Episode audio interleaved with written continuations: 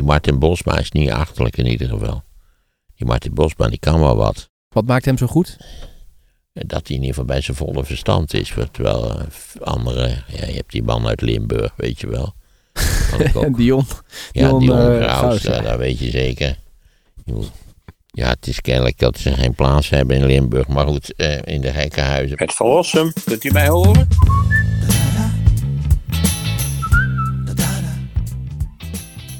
In aanloop naar de verkiezingen op eh, 22 november analyseren we in deze podcast verkiezingsprogramma's. gaan we vandaag ook weer doen. De PVV is eh, vandaag aan de beurt. En het leuke is dat eh, we ook extra veel afleveringen hebben in aanloop naar die verkiezingen. Als je nou geen enkele aflevering wilt missen, volg ons dan in je podcast-app door te klikken op het plusje of op abonneren of op volgen. Want dan loop je niet het risico dat je afleveringen mist. We hadden van de week ook eh, nog wat opvallende zaken. We hadden natuurlijk dan omzicht in die kerk in, eh, in Deventer. Overigens waar het eh, geluid dramatisch was. Hij moest heel Dat rustig is altijd spreken. in kerken. Ja, dat geluid draagt natuurlijk heel Ja, ver. ik kan iedereen, ik kan elke Nederlandse spreker kan ik adviseren. Ga niet spreken in kerken. En ga vooral ook niet, dat is een heel ander probleem, maar ga nooit spreken waar mannen kunnen staan en drinken. Ja, en op Ga daar nooit niet. spreken, want dat is dramatisch. U, krijgt het, u denkt dat gaat mij wel lukken, want ik ben een retorisch talent. Forget it. Ja, dat lijstje Mannen en drank zijn, dat is een, de meest gruwelijke huftercombinatie die je maar kunt bedenken. Loop een buffet ook niet doen. Ja. Op een boot moet je ook niet gaan spreken. Oh, ik heb het al eens Ja, een ja. keer uitgelegd. Ja. Ik moet misschien een schriftelijke handleiding maken waar u niet moet gaan spreken. of informeer even van tevoren dat u niet inderdaad terechtkomt boven de twee reusachtige dieselmotoren die het schip aandrijven. Ja, wat wel interessant was in die kerk in Deventer, want ik heb even zitten kijken. Jij zei de vorige keer, het is eigenlijk een bejaardenpartij. Je zag daar dus ook dat de afspiegeling van de mensen die er naartoe kwamen, waren inderdaad veelal bejaarden. En die konden dus inderdaad het verhaal niet goed verstaan, want om zich sprak redelijk snel. Maar in die kerk moet je natuurlijk heel langzaam praten, omdat het galmt. Nou ja, dat was... Ja. Ze hebben tien keer hebben ze wel stilgestaan bij het feit dat het geluid niet goed was. Nee, het is nogmaals, ik, ik had dat eh, kunnen voorspellen. Ja. Het is altijd hetzelfde liedje. Eh, die kerken zijn niet gebouwd op, op dat. De kerken, voor zover ze. Ik denk dat men sowieso bij de kerken bouwen niet wist hoe akoestiek echt precies in elkaar zat. Je hebt natuurlijk hele oude gebouwen waar een wonderbaarlijk goede akoestiek is. De bekende amfitheaters die de, die de Romeinen bouwden bijvoorbeeld. Vaak nu nog steeds. Hele goede akoestiek, maar die kerk dat deugt voor geen meter. Ja. Joh, de Domkerk hier in Utrecht, een totaal hopeloos geval. Als je in het midden staat, dan kunnen ze, kan niemand je verstaan. Als je links staat, dan kunnen ze je rechts niet verstaan. Als je rechts staat, kunnen ze je links niet. Het is echt verschrikkelijk. Eh, Het is diep frustrerend, want je ziet dan die mensen, dat heb je kennelijk ook in Deventer gezien, die mensen gaan dan opstaan. Het is hier helemaal niet te Ja, verstaan. precies. Ja, dat, want ze hadden ook versterking nog erbij. Ja, en dat is vaak ook, ook bij, bij de kleinere, die niet-professionele zalen in Nederland. eh, doet dit probleem zich ook voortdurend voor. Nou, in ieder geval Ik ging... moet zeggen, theaters zijn op dit punt echt tip-top. Hij, zijn verhaal daar ging over bestaanszekerheid. Hij heeft daar uitgelegd wat hij verstaat onder die bestaanszekerheid en ook wat daar eh, gedaan moet worden. Maar het bleef allemaal weliswaar weer op hoofdlijnen allemaal eh, werd besproken. Dus eh, daarna was er wel nog een debatje met die man van de Bali, die was er ook bij. Maar het was allemaal weer vrij, vrij vaag. Ja, dus ja, mijn ideale campagnebrochure zou bestaan uit een, een korte schets van de structurele problemen die eh, al enige tijd oud zijn in Nederland. Met een mogelijke verklaring daarvoor. Eh, dan zul je toch moeten beginnen met uit te leggen wat je bijvoorbeeld gaat doen aan het arbeidstekort in Nederland op alle fronten. Dat lijkt me wel handig. Want dat moet je natuurlijk weer koppelen aan het migratieprobleem. Als je met de linkerhand zegt, nee, die migratie, dat gaan we limiteren tot 50.000 man per jaar. En je zegt aan de andere kant dat je de problemen in de zorg en het onderwijs, dat je die allemaal gaat oplossen. Ja, dan is mijn eenvoudige vraag als suffe kiezer, hoe gaat u dat in godsnaam doen zonder nieuwe arbeidskracht? Want die zijn er dus niet. Hè? Jammer, maar die zijn er niet. Nee. Denk aan scholen die nu bezig zijn om, om, om in feite de vrijdag er ook maar uit te, uit te wippen. Hè? Of, of al die kindertjes die eh, allemaal lessen niet krijgen omdat, eh, omdat er geen leraren zijn voor de specifieke vakken. Ja, het is het. nou ja, dus dat zou ik graag zien. En dan kun je daarna eventueel, eh, en ook misschien in iets minder juichtonen van alles anders doen, nou enzovoort. Er was wel ergens, pikte ik op, dat je, dat, het, dat je een kaart krijgt voor 40 euro geloof ik, dat je dan het hele jaar overal en altijd van het openbaar vervoer gebruik mag maken. Leek me eerlijk gezegd wel een goed idee. Dat is volgens mij van de PvdA GroenLinks. Die dat hebben. Dat, dat moet ik zeggen, dat leek me wel wat. Dat, dat, dat kun je namelijk zo realiseren. Ja. Ja. Want dan heb je ook die conducteurs niet meer nodig, toch? Nee, die Die zijn heb je alleen nog maar voor ordehandhaving nodig. Ja. Dat is vaak ook wel een vrij dringende zaak. Wat ik me vaaglijk herinner van de trein. Vooral in wat latere treinen. Nou ja, Nou ja, en ze fluiten nog steeds volgens mij als de trein gaat vertrekken. Nou ja, goed, als je dat onder ordehandhaving wil verstaan. Dat doen ze volgens mij wel nog steeds. Te kijken, is iedereen binnen? En dan fluiten we. En dan ja ik vind ook dat de machinist even moet kijken of er dan niet nog iemand halverwege eruit hangt. of Volgens mij doet hij dat wel hoor. Met dat, Ja, met dat doen ze wel, Ja. zeker. Ja. Er zijn op YouTube van die filmpjes van die machinisten die dus die hele treinreizen eh, filmen. Het is wel grappig Ja. om te zien. En er was nog een ander opvallend moment, de klimaattop. Eh, ook een debat waar onder andere Mona Keizer was, de nummer 2 van de BBB. Rob Jetten was er, Silvio Erkers van de VVD, nog wat anderen.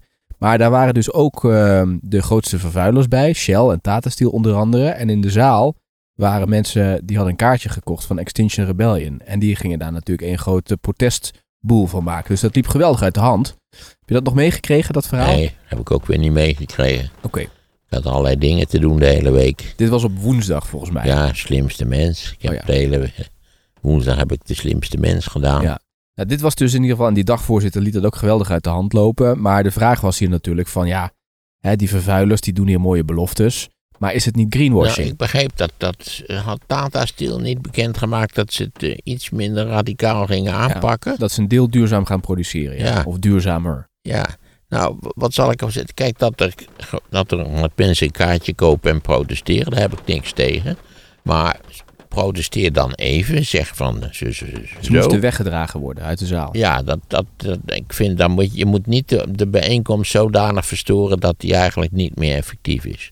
Nogmaals, protesteer, maar limiteer dat. En, en ga dan niet de zo, zaak zodanig verstoren dat, dat dus niemand er iets aan heeft. Nee, Mona Keizer zei nog van eh, tegen de organisatie, misschien moeten jullie iets beter kijken wie jullie uitnodigen. Want nu is het helemaal... Ja, dat is qua handhaving natuurlijk een vrijwel onmogelijk probleem. Zeker omdat die Extinction Rebellion, dan denk je al gauw dat die lui allemaal roze haar hebben en, en er raar uitzien. Maar het zijn natuurlijk in het algemeen doodnormale mensen. Ja, maar het punt wat ze hier wel enigszins terecht maakte, tenminste dat is de vraag, dat die bedrijven dus greenwashing toepassen. Dus ze zeggen ook zo'n Tata Steel, hey, we gaan duurzamer produceren, maar is het ook echt duurzamer? Of zeggen ze dat het zo is en blijkt dat er toch nog ergens een addertje op het gas ja, zit? ja, je weet natuurlijk dat, kijk, dat er bij in, in complexe industriële processen valt natuurlijk enorm moeilijk na te gaan wat ze precies eigenlijk uitspoken en of dat in overeenstemming is met de regels die ze zelf beweren te volgen. Want dat betekent in feite dat je natuurlijk iemand ter plekke moet hebben die eh, verstand heeft van die productieprocessen. Hè, dus een procesengineer. Of een En- autoriteit. Nou ja, autoriteit. Ik bedoel, als de lokale koddenbijer gaat kijken, die heeft geen flauw idee. Die is zo blij als die de deur van de fabriekshal kan vinden. Nee, je moet iemand hebben die er verstand van heeft. Ik denk dat je, ja, als die, als die organisaties de intentie hebben om de boel op te lichten, dan denk ik dat er heel weinig aan te doen is, in Mm. feite. En dan hadden we nog Thierry Baudet, die zat bij de NOS op 3, een jongerendebat. En daar zat een transgender jongere en ja, die vroeg ehm, aan Baudet, kunt u mij ook eh, één, een fijn leven bezorgen, maar kunt u ook mij mijn veiligheid eh, garanderen? Ik vind niet dat je aan een politicus kunt vragen of die een fijn leven kan bezorgen, want dat kan hij helemaal niet. Dus Nee, nee, dat- zei Baudet ook. Maar waar het om ging was dat die jongeren, eh, die kregen dus allemaal bedreigingen op sociale media. Doordat Oh. Baudet eh, homo-haat en, en transgender-haat verspreidt via de sociale kanalen. Daar ging dat debatje tussen die jongeren en Baudet over.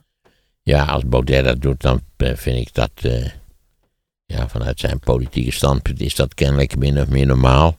Al vraag je altijd af, waarom, wat kan het je schelen?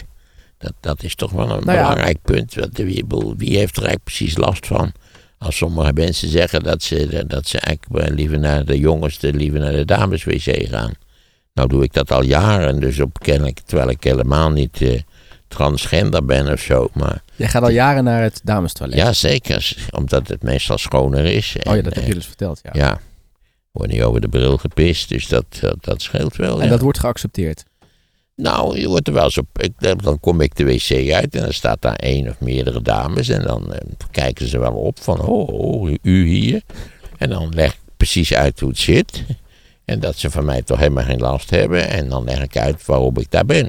En dat, dan, dan kijken ze elkaar zo aan met zo'n tevreden blik. Zie je wel, de dames wc valt te prefereren boven, boven de heren wc. Daar komt bij dat ik een onbeschrijfelijke hekel heb aan die pisbakken. Laat staan aan zo'n zo'n rij van 17 pisbakken achter Met zo'n schaamschot ertussen. Ach, verschrikkelijk. Verschrikkelijk. Ik vind dat zo vernederend. Maar Baudet vroeg eh, van, ja, wat is, eh, eh, wat is bin- non-binair zijn? Hij zei, ben je nou een man of ben je een vrouw? En toen zei die persoon, die zei, ik ben non-binair. En toen zei Baudet, ja, daar geloof ik niet in. Je bent of man of je bent vrouw. Ja, dat is ja, van, van de kant van het, Baudet is dat natuurlijk vrij stomzinnige opmerking. Omdat inderdaad, genetisch kan het, kan het door elkaar heen lopen. Je hebt toch vrouwen die, die laten we zeggen, er bestaat zoiets als androgyn. Ja, dat doet daar nou niet moeilijk over. Ik bedoel, wat kan het je, nogmaals, wat kan het je godsnaam schelen? Ja. Ja, hij was er heel fel op dat Het hij... enige punt is natuurlijk bij de sportbeoefening dat je daar. Kijk, aan- aangezien vrouwen natuurlijk puur statistisch. Je hebt hele gespierde vrouwen. Sterker nog, je hebt- mannen zonder enige spieren, zoals ik bijvoorbeeld. Dat komt voor. Het heeft verder niets te maken met, met non-binair. Maar goed, je hebt mensen zonder spieren. Eh, maar statistisch is het zo dat mannen gespierder zijn dan vrouwen. Dus dat als dan dus. Ja, je hebt dat in de tijd al problemen gehad, toch met zo'n Nederlandse sportster. Ja, waar het niet helemaal duidelijk was of ze man of vrouw was. Dus dat die, die observaties van Baudet zijn er wel een beetje kinderachtig. Hij zou beter moeten weten. Het ging helemaal over het Er- onderwijs. Er is natuurlijk een soort vaag overgangsgebied. En dat in sommige, bij sommige mensen is dat heel geprofileerd, maar bij de meeste mensen niet. Nee. Ja, maar hij zei, op ons onderwijs, in ons onderwijssysteem moeten we niet dit eh, propaganderen. Zo, die woorden gebruikte hij ook. We moeten het hier niet over Nou, hebben. propaganderen is weer een hele andere kwestie. Ik zou zeggen tolereren, toch? Ja, je hebt mensen die inderdaad wat vager zijn op dit gebied.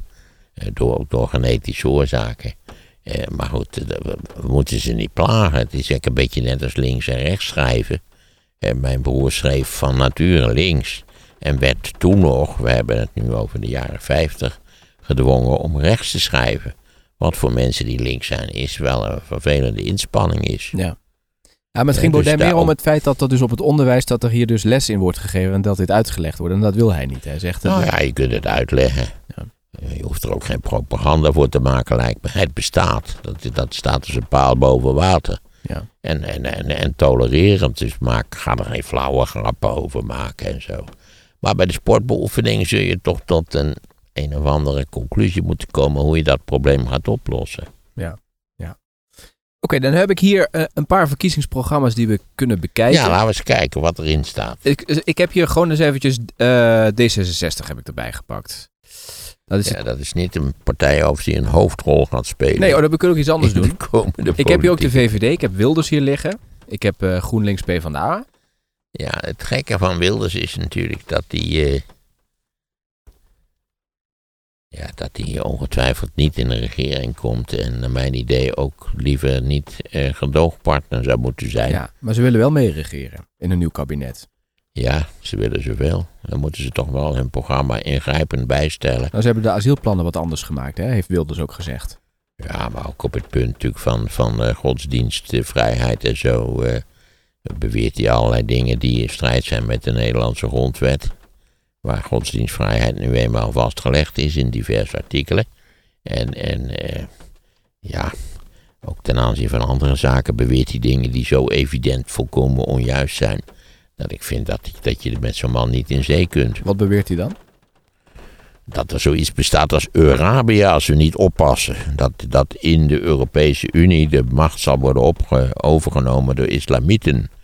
Ook dat is zo'n typisch iets wat wel beweerd wordt, maar waarvan nooit uit wordt gelegd hoe dat dan in zijn werk gaat, gegeven het feit dat in het totaal van de EU ongeveer 4% islamieten zijn, die vrijwel overal gediscrimineerd worden, op vrijwel elk denkbaar terrein. Hoe gaan die dan in de naast de toekomst de macht overnemen. Niet waar, in een, in een statensysteem waar 450 miljoen mensen wonen. Dat is mij niet. Ik, ik heb Engeland er al even afgetrokken.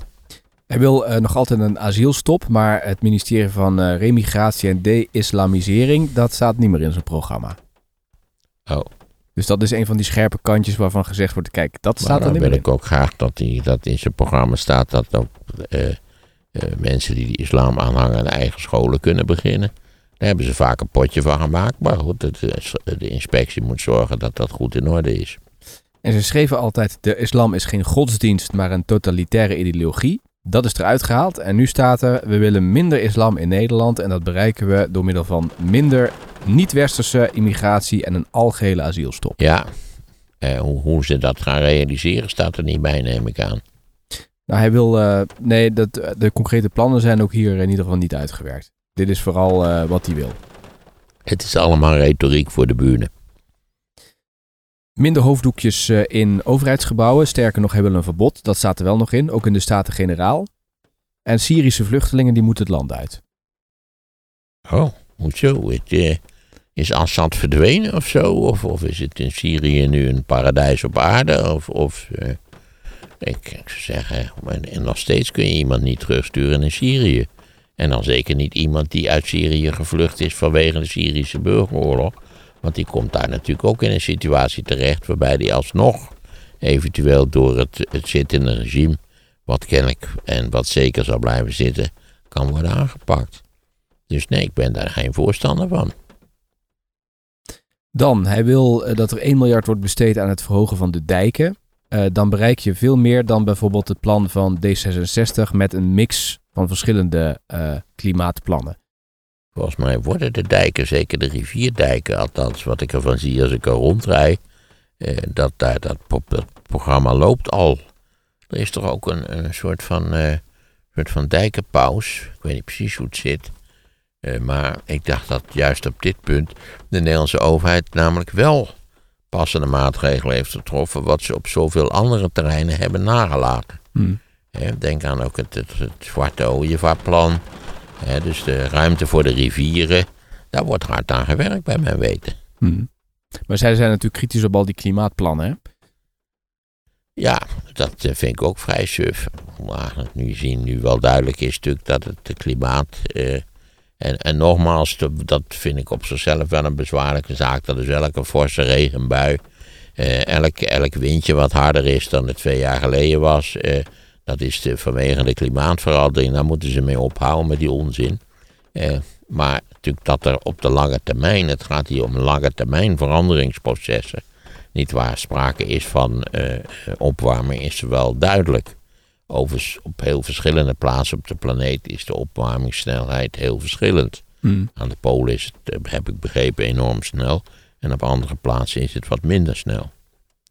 En dat kan natuurlijk op den duur ook leiden tot verhoging van de zeespiegel. Ook hier zie je toch. kunnen we daar wel een stootje hebben. Ja. Maar je ziet dat hier de overheid toch ook in de, de loop der jaren wel wat andere aanpassingen heeft gedaan. Want Totaal, dat is natuurlijk het interessante is dat het hele vergroeningsproces, laat het maar zo noemen, dat dat wel degelijk op gang is gekomen. ja. En dat er maar heel weinig min of meer verantwoordelijke partijen zijn die zeggen ja, dat het allemaal onzin is en dat we het niet moeten doen. Ik bedoel, kijk naar reusachtige windmolenparken.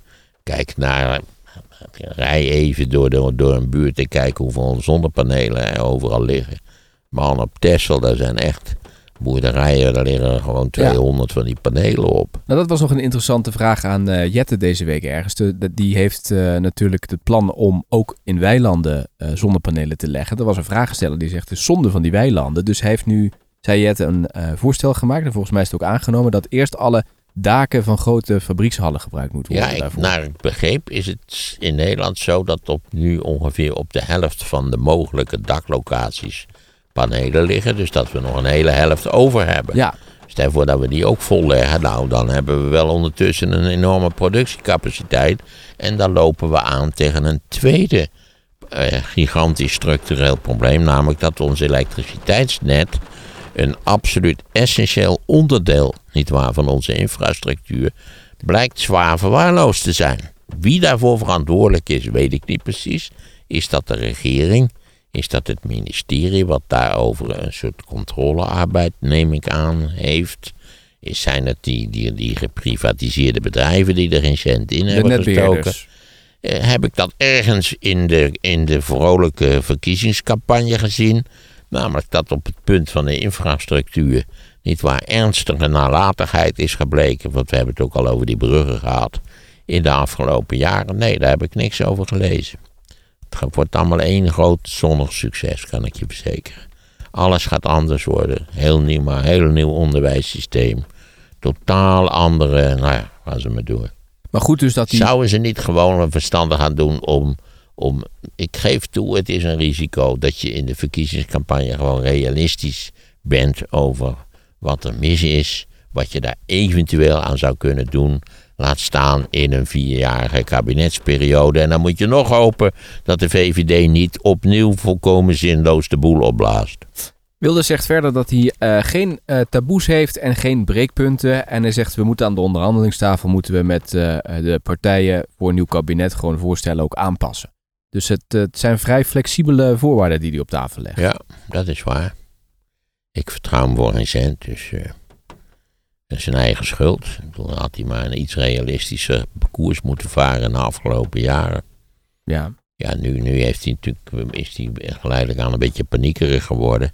Van blijf ik, blijf ik ook de rest van mijn leven buitenspel staan? Denk ik althans. ja. Nou, wat meespeelt is dat Dan had zijn, hij dus iets minder kletskoek moeten verkopen in de afgelopen jaren. En zijn collega's natuurlijk op de lijst die denken ook van ja, wat bereiken we eigenlijk in de oppositie? Dus die Ja. gaan natuurlijk op een gegeven moment ook naar andere partijen kijken waar ze wel invloed eh, Ja, er zijn ook al, eh, bijvoorbeeld, mevrouw van der Plas had al, al vier van die, eh, Ja. van die, rafel, van die rafelfiguren eh, eh, aangetrokken. Ja. Dus Wilders moet nu wel stappen zetten om te kunnen laten zien van hé, hey, kijk, ik wil echt meedoen. Ja, Zowel naar buiten toe, naar de kiezers, als naar zijn eigen collega's in de fractie. maar goed, ik, ik vertrouw het dus niet en ik vind dat, die, dat het hele programma herschreven zou moeten worden. Ja. Sterker nog, en uiteindelijk kom je tot de conclusie dat die partij volledig overbodig is in feite. En toch staan ze als vierde in de peiling. Heel opmerkelijk. Dat heeft naar mijn idee heel andere oorzaken. Ook weer dat vele mensen, eh, laten we zeggen, in, in, in, in specifieke delen van het land. En ik denk ook in, in achtergebleven buurten van de grote steden in hem toch een protestfiguur zien. En kennelijk is die binding aan de PVV is toch vrij groot. Anders, zou, anders is het een partij die niets tot stand heeft gebracht. En toch steeds weer de tweede, de derde, maar nee, misschien ook de vierde partij is. Dat is opmerkelijk natuurlijk. Nou ja, wat je die mensen allemaal hoort zeggen, dat is ook de titel van zijn programma. Nederlanders weer op één. Nederlanders weer op één. Ja. Alsof ze nu, wat is het, op twee staan of op drie of weet ik veel wat. Nou, zijn kiezers hebben wel dat gevoel. Als die, die hoor je allemaal zeggen, ja, wij krijgen geen huis door Nou ja, dan, dan, dan klopt wat altijd beweerd werd, dat natuurlijk veel van die populistische kiezers, dat dat de losers zijn. En, en er was zo'n onderzoek, ja, ik, ik, ik had, moet alles beter onthouden natuurlijk. Was het ook niet zo dat enorm veel van die, van die rechtspopulistische kiezers blijken mensen te zijn die toch min of meer onoplosbare problemen hebben. Eh, die, die ziektes hebben, die werkloos zijn, die eens, nou kortom, het is, een, het is een panorama van mensen die inderdaad waarschijnlijk en deels terecht het gevoel hebben dat ze terzijde staan in, in, in, in onze samenleving. Die natuurlijk heel sterk op, op competitief succes gericht is, zonder meer. Ja, ik, ik weet ook niet eh, hoe, ik, hoe ik daar zelf over zou denken als je, als je in zo'n wagentje zit. Vind je dat, je dat de PVV afstand moet doen van de minder Marokkanen uitspraak om geloofwaardig te zijn richting andere partijen ook? Nou, de PVV moet afstand doen van zijn hele verleden ten aanzien van zijn opvattingen over de islam. In de breedste zin van het woord. Er is geen dreigement van Arabië. En dat geldt precies zo voor Nederland. Ook die lulkoek dat we, dat wil ik ook wat dan graag weten, dat we uit de EU moeten allemaal voorstellen die totaal geschrift zijn. Ik, bedoel, ik, ik zou zeggen dat de, de, de witwasserij van de, van de PVV nog wel een paar stappen kan doen. Hij zegt ook van ik ben geen voorstander van een minderheidskabinet. We moeten in, ieder, in eerste instantie gewoon kijken naar een meerderheidskabinet. Waar Ja. wij dan deel van uitmaken. Ja, goed, dat eh, kan hij wel zeggen, maar dat gaat natuurlijk niet gebeuren. Ja. kans, de kans lijkt me dat de PVV serieus in het kabinet, in het kabinet een rol gaat spelen. Die lijkt me eerlijk gezegd nul. Om de eenvoudige reden dat de VVD daar misschien nog wel eens een keer akkoord mee zou kunnen gaan. Hoewel ik dat ook betwijfel. Maar de andere partijen zeker niet. Nee. En nog eventjes over die eh, opmerking van Jezilkes in dat debat, dat radiodebat, waar ze dus zei, ik heb er helemaal niets mee. Eerder heeft ze gezegd van, hey, ik wil eerst eens even zien waar Wilders mee komt en dan beoordeel ik hem daarop. Nou, nu ligt dat programma er en nu heeft ze dus gezegd, ik heb er helemaal niets mee. Dus een, een eventuele samenwerking daar eh, ligt niet voor de hand tussen die twee partijen. Nee, dat kan ook weer, ook weer verkiezingsretoriek zijn. Ik bedoel, voorlopig ben ik geneigd om alle uitspraken die gedaan worden over potentiële samenwerking met wie dan ook. eh, gegeven het feit dat we drie weken voor de verkiezingen zitten, ben ik geneigd te beschouwen als verkiezingsretoriek. Wat vind je trouwens van de mensen die Wilders op zijn lijst heeft staan? Vind je dat daar capabele Ik types heb tussen geen idee. Die Of- Martin Bosma is niet achterlijk in ieder geval. Die Martin Bosma die kan wel wat. Ja, baseer Die heb ik op? altijd beschouwd als. Nou, kijk, hij heeft, hij heeft volgens mij twee boeken geschreven. En dat ene boek heb ik wel eens in gekeken. Dat is eh, niet stom, maar wel heel vreemd. Laat ik het zo formuleren. Eh, Martin Bosma is een verdienstelijke Kamervoorzitter. Want je weet dat, dat je een paar van die subvoorzitters hebt. Ehm, Wat maakt hem zo goed? dat hij in ieder geval bij zijn volle verstand is. Terwijl eh, andere, ja, je hebt die man uit Limburg, weet je wel. En Dion. Ja, Dion, Graus, Graus, ja. ja, dat weet je zeker. Ja, het is kennelijk dat ze geen plaats hebben in Limburg, maar goed, eh, in de gekkenhuizen. Maar goed, eh, nee, bij die Bosma heb ik altijd het indruk gekregen dat hij ooit die keuze heeft gemaakt voor die PVV. Dat hij daar al lang spijt van heeft, maar dat, dat je niet meer wegkomt uit de PVV. Ja, want het kan ook, ook problemen geven als je echt bij een bedrijf gaat werken of bij een instelling. Oh, dat is die man van de PVV. Omdat de PVV er natuurlijk, hoe we er verder ook over denken. Denk aan mijn vooroordelen wellicht. Hoewel ik ze niet als zodanig beschouw ten aanzien van de PVV. Het is wel een beetje een outsiderpartij natuurlijk. Hm. Vandaar ook dat ik denk maatschappelijke outsiders zich tot die partij voelen aangetrokken. En die boekjes van hem, wat, wat, wat, waar gaan die over? Ja, dat moet je mij nou. Ik heb er ooit in gekeken. Het is, het is, het is iets om volledig mee oneens te zijn. zonder dat het echt van een, van een gruwelijke stomzinnigheid is. Oké, dit is wel goed onderbouwd, zijn standpunt. Ja, Oké. een onjuist standpunt. Ja. Maar. Ja, ik ben al lang weer vergeten hoe het zit. Dus, eh, Hij schrijft eh, ook al die teksten voor Wilders, toch? Bij de politieke dat schijnt zo te zijn, ja. Dat hij dat boze tekstje, wat, wat Wilders dan altijd. Dat moet ik zeggen, dat Wilders op het punt van boos spelen.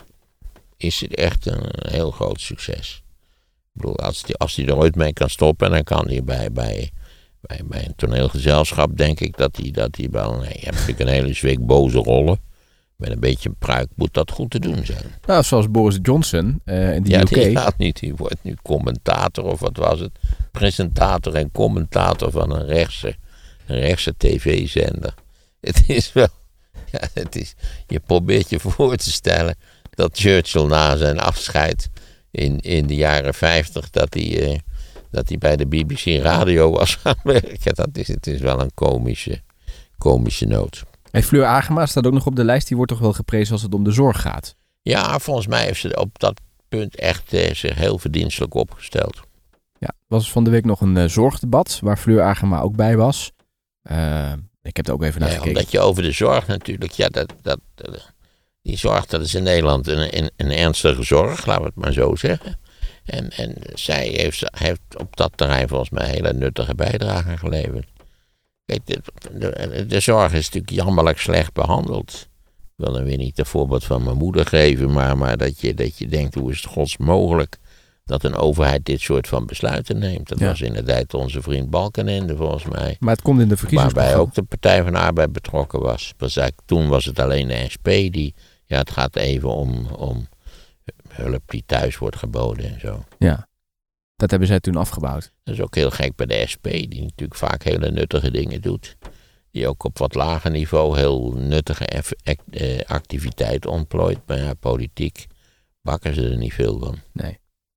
Ehm, Maar die zorg die komt eigenlijk in die verkiezingsprogramma's niet echt terug, hè? terwijl het toch een heel groot eh, probleem is. Het wordt wel Het genoemd. grootste probleem zou ik zeggen. Ja. Een van de allergrootste problemen. En waar in de begroting het meeste geld naartoe gaat. Als je Prinsjedag ziet, Ja, zorg staat en ook boven. daar lopen we meteen weer aan tegen het probleem van het arbeidstekort.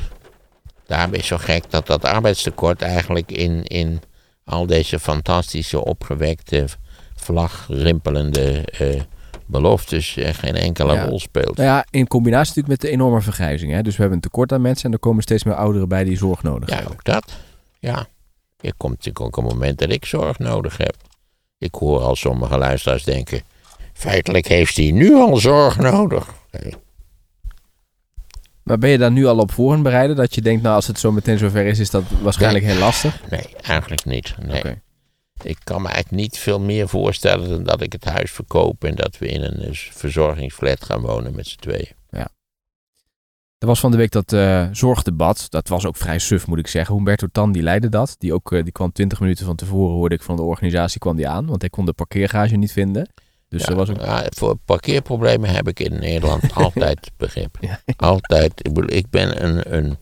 Ik zie mezelf ook als een psychisch verkeersslachtoffer in de zin dat je in Nederland overal naartoe kunt rijden. Weliswaar heb ik gisteren weer anderhalf uur in de file gezeten, maar toch, je kunt overal naartoe rijden. Daar kon ik overigens waar ik heen ging wel parkeren, maar vaak kun je dus niet parkeren. Nee. Je kunt, je kunt wel naar Amsterdam rijden, je kunt ook door Amsterdam heen rijden, maar parkeren in Amsterdam, dat zit er niet in. Oké. Nou, er staat eh, voor de volgende keer op het programma om het verkiezingsprogramma van de VVD te analyseren. En als je nou de analyses van de partijen die we al gehad hebben nog een keer wilt terugluisteren, dan kan dat in de show notes. Daar staan namelijk de linkjes naar die afleveringen. Klap de tekst onder de podcast dus even open in je app. En dan vind je daar onder andere de analyse van Nieuw Sociaal Contract van Pieter Omzicht en van Volt van Laurens Dassen.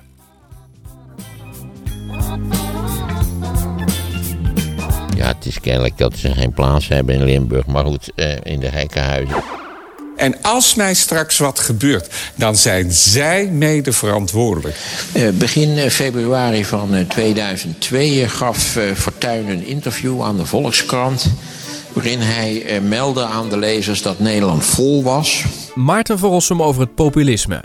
En nou had hij juist aan Leefbaar Nederland beloofd dat hij niet meer zou zeggen dat Nederland vol was. Want dat was natuurlijk, ja, dat begrijpt u, metaforisch voor het idee dat er komt niks meer bij. Nou, wellicht hier en daar nog iemand, maar in ieder geval geen islamieten meer. Download het luisterboek via de link in de beschrijving. En in de podcast Sea Level is nu de eindbaas van KPMG te gast, Stephanie Hottehuis. Zij reageert op de snoeiharde kritiek of consultants de economie kapot maken. De aflevering luister je via de link in de show notes.